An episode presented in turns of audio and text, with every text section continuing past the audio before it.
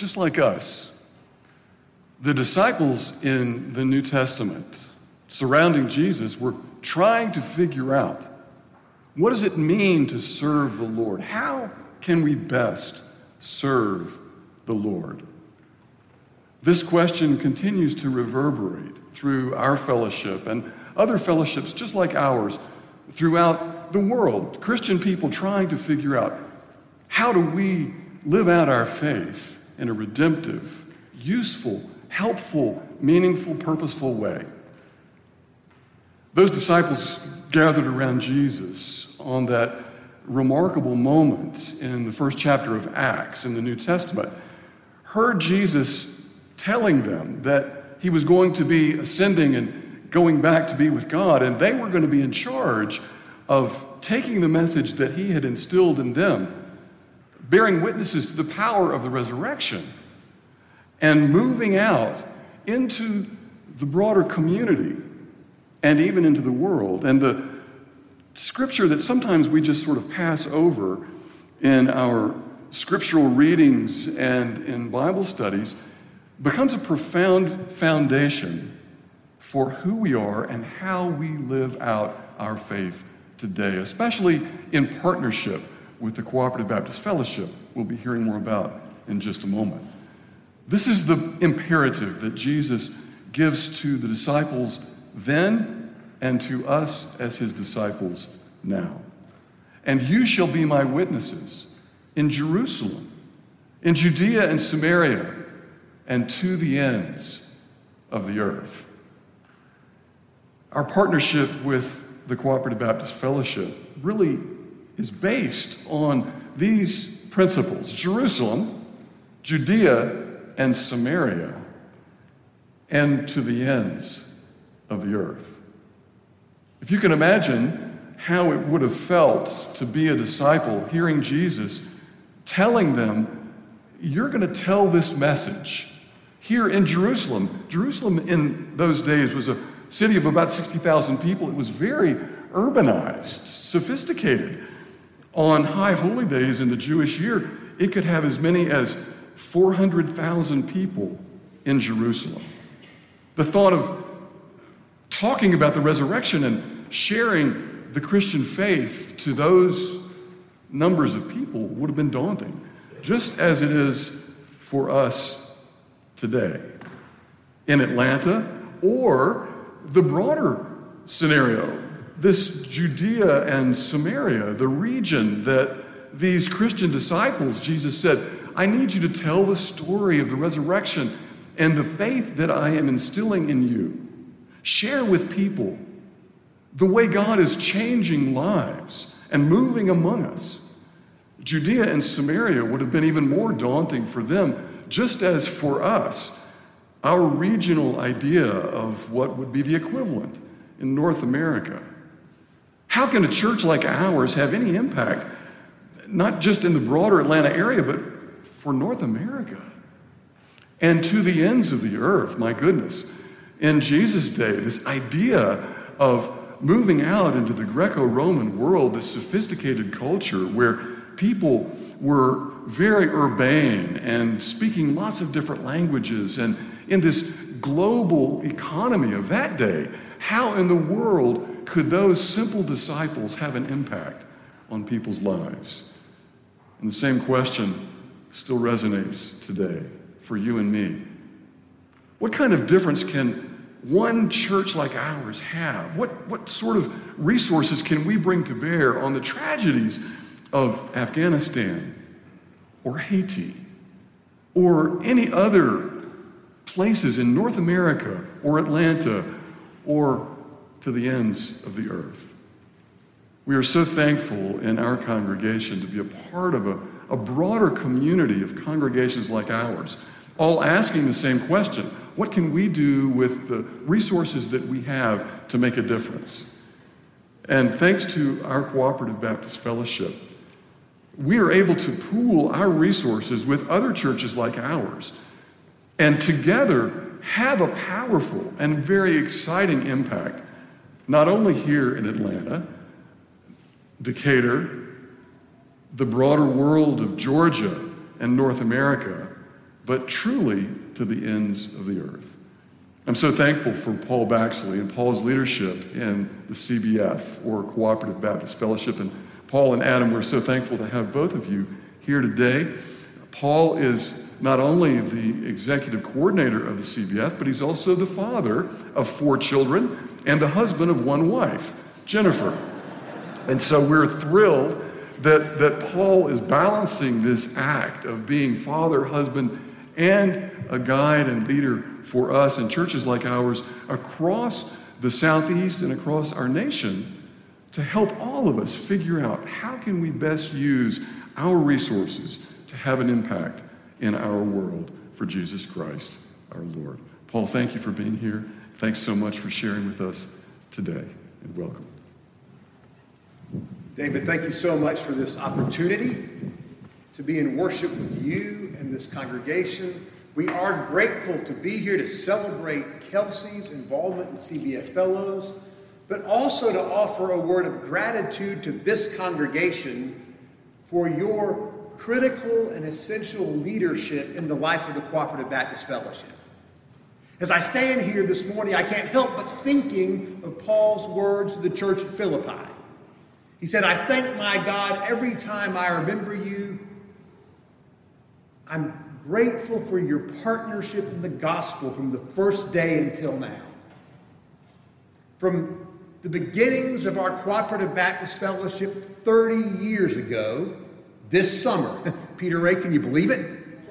30 years ago this summer, and even in our Baptist life before that season of beginning 30 years ago, First Baptist Church Decatur has been central to the life and ministry and witness of the Cooperative Baptist Fellowship. And so I want to thank you this morning for your prayers, for your participation, for your giving, for the leadership of lay people and ministers through several generations of this church. The Cooperative Baptist Fellowship would not exist without congregations like First Baptist Decatur, and we exist for congregations like First Baptist Decatur. I've already mentioned that it was 30 years ago this summer that the Cooperative Baptist Fellowship was formed to help congregations like yours respond to Christ's call to ministry and mission in your communities and around the world. 30 years ago, I don't believe that the COVID 19 pandemic was in anyone's imaginations. I think if we had told those who gathered here in Atlanta 30 years ago this summer to start this fellowship that a period of more than 500 days would come and go when congregations could not gather in person, when you could not hold in person annual meetings for our fellowship, that would have exceeded the imagination of those who gathered in this city.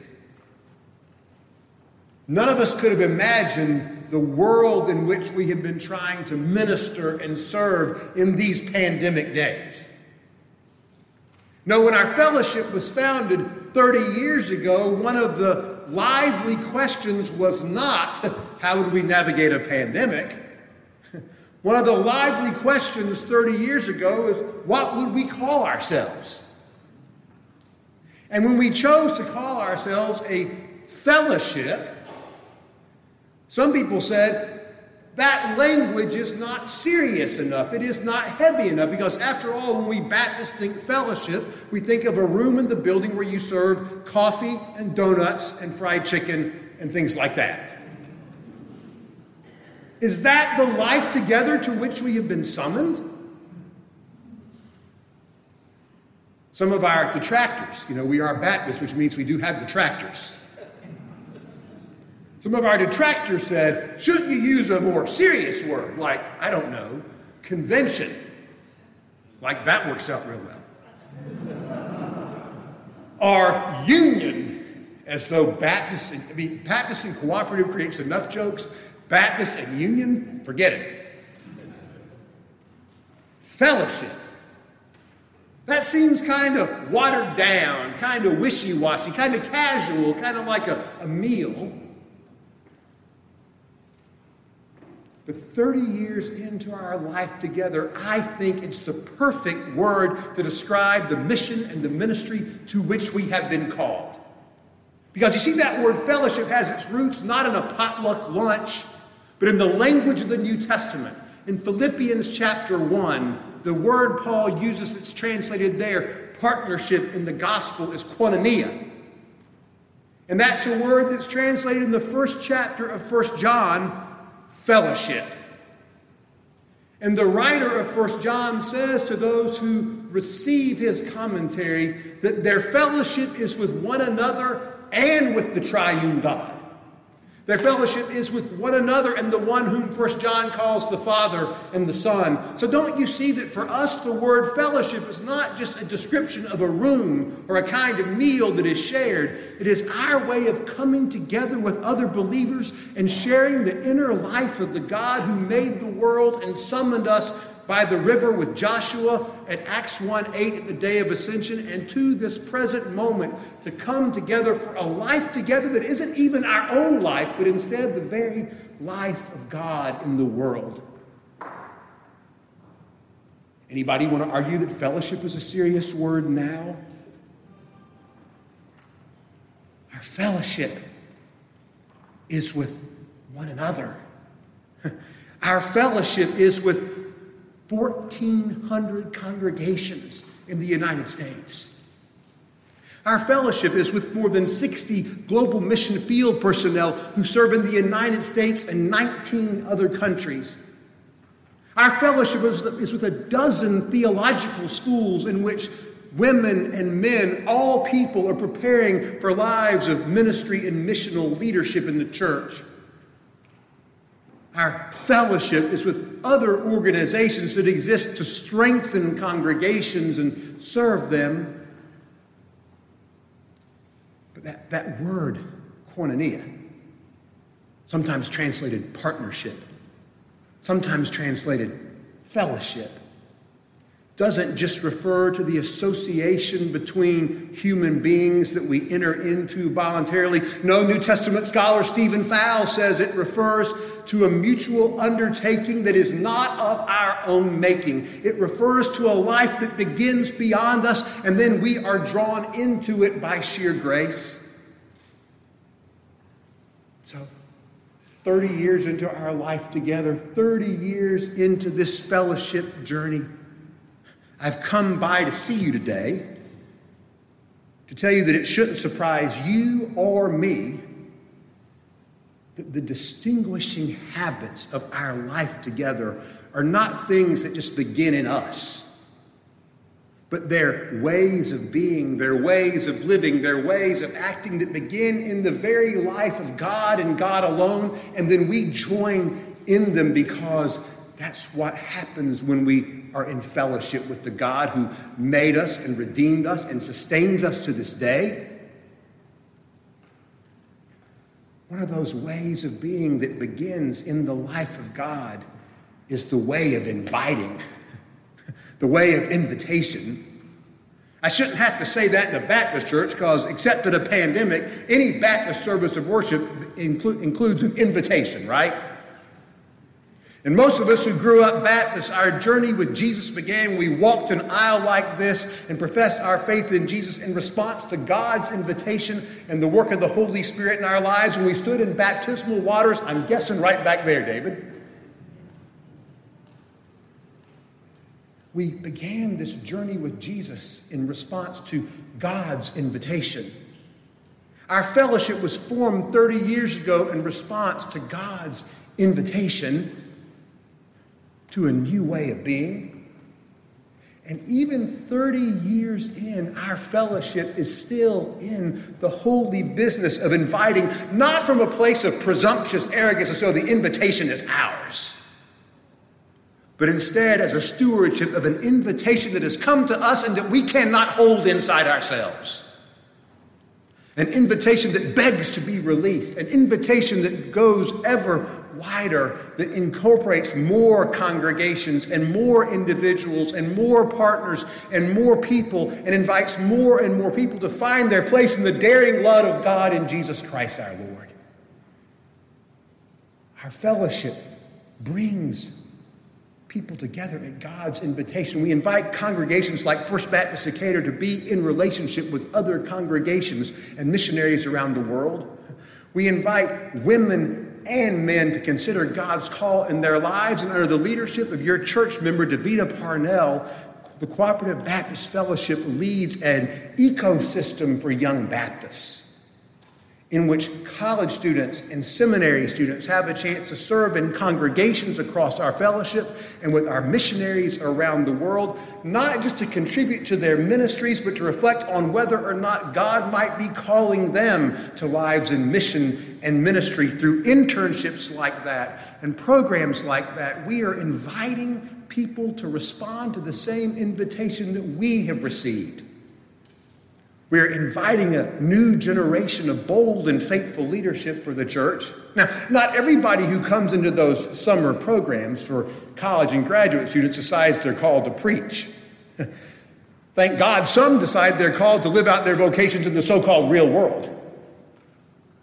Thank God some take their baptismal commitments and teach school and heal the sick and practice law and live as business people who remake the world every day of their lives in their own vocations.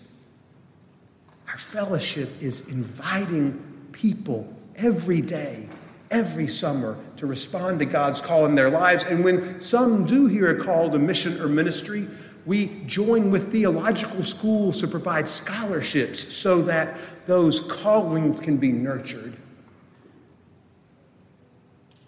Our fellowship invites congregations like yours into a mission that's bigger than any mission you could have on your own. More about that in a moment. One way of life we see in the life of God is the way of invitation.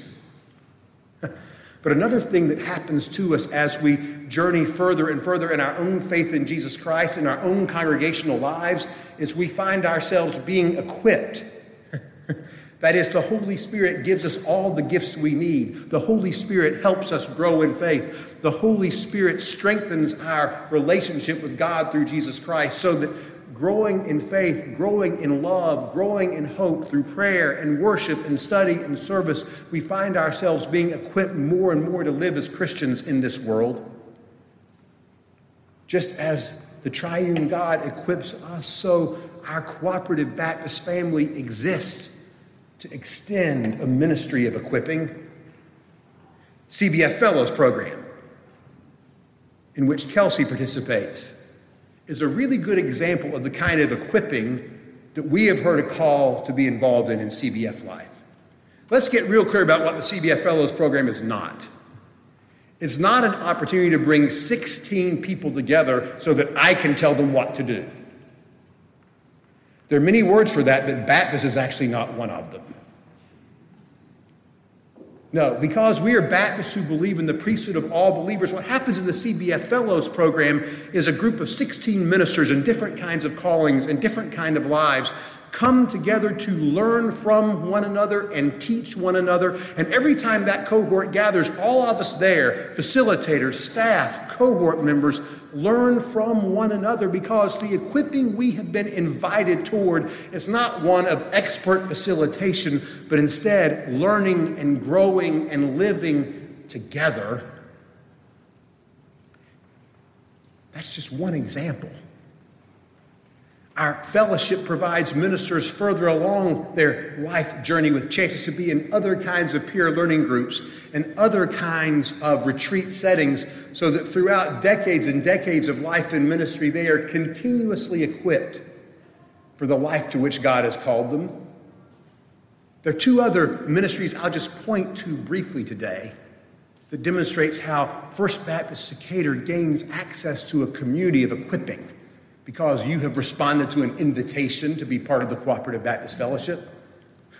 One is you are an encourager church for two of our field personnel that serve around the world for the Lees in Macedonia and the Baileys in Indonesia.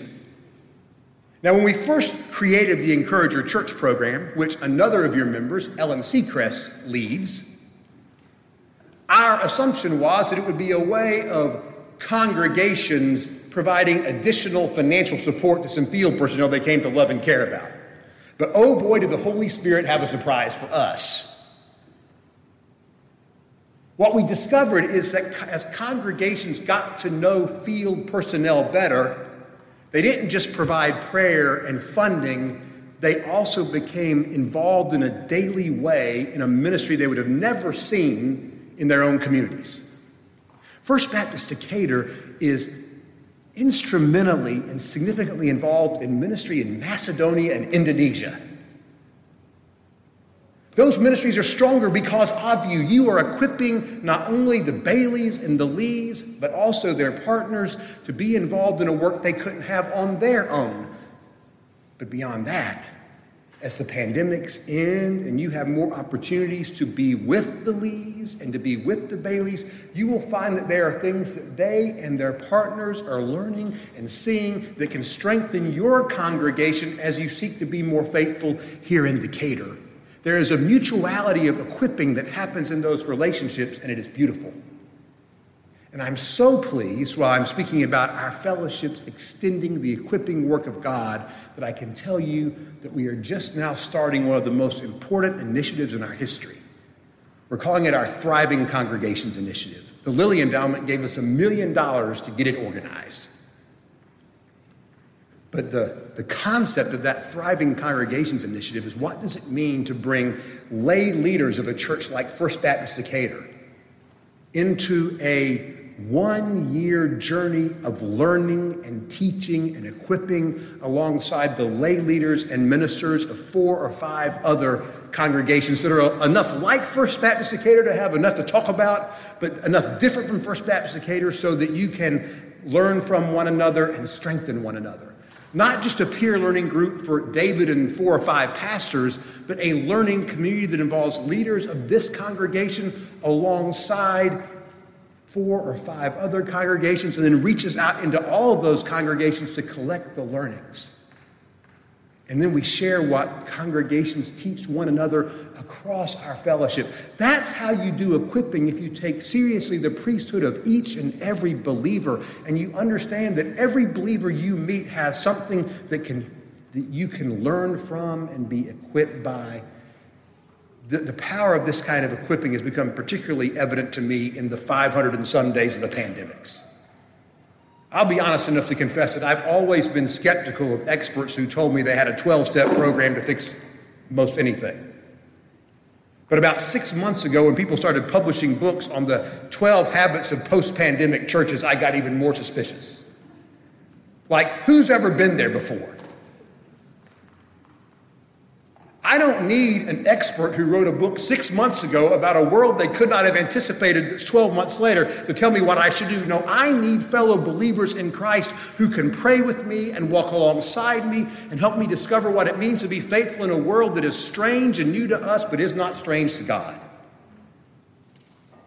Equipping. And then this when you look inside the life of God, you don't just see inviting and equipping, you see transforming. Take Jesus at his word. He didn't, you know, we all, we Baptists, some of us, we respond to that invitation just as I am without one plea. And it is true that we all come to Jesus just as we are, but we do not come to Jesus to be left as we are.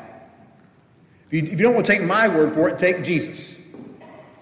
Jesus said, I have come to bring good news to the poor recovery of sight to the blind, release to the captives, to let the oppressed go free. Jesus comes to transform our hearts, our minds, our congregations, and our world. Jesus is not satisfied with the status quo, and Jesus can never be faithfully used by those who just want to protect it. At the heart of the life of the triune God is a mission of transformation. And in our 30 years as a fellowship, we have seen transformation. Not because we're that good, but because God is that gracious. We have seen transformation in the lives of congregations like First Baptist Decatur that have had the courage to respond to changing times by opening themselves to new ways of ministry. And we have seen transformation all around the world because, as every other mission sending body almost has abandoned long term missionaries, we have renewed our commitment. I'm going to tell you today the difference field personnel are making in a transformative way because of our prayers and support and participation on the front lines of two of the most difficult things that are taking place in the world this week. Just a week ago, we learned of another devastating earthquake in Haiti, an actual earthquake that followed the political earthquake of the assassination of Haiti's president. As Cooperative Baptists, you and 1,399 other Sun congregations support Jenny Jenkins who lives in a community called Grand Goâve, Haiti, about 60 miles south southwest of Port au Prince. She reports that though she's well and her community is well, they could feel the earthquake in her community. Jenny was commissioned by our fellowship 11 years ago, and she began her ministry in the wake of another earthquake. Her form of ministry is medical. she exists to meet the medical and physical needs of folks in her community who have no access to health care. And over the last decade, she has made, a, she's built a series of relationships and partnerships in Haiti that make her uniquely well com- connected to Haitian Baptists and government leaders and individuals in that country so that now Jenny is on the front lines of helping Baptists around the world organize our response to the Haitian earthquake. If all you had was a two year service assignment in Haiti, you wouldn't have the relationships required to do that kind of work. But because Jenny has been there for a decade, building relationships, healing disease, providing drinking water, doing ministries like that, she and we are now uniquely positioned to participate in the recovery work in Haiti. That's transformation. And it's transformation that wouldn't be possible without congregations like you.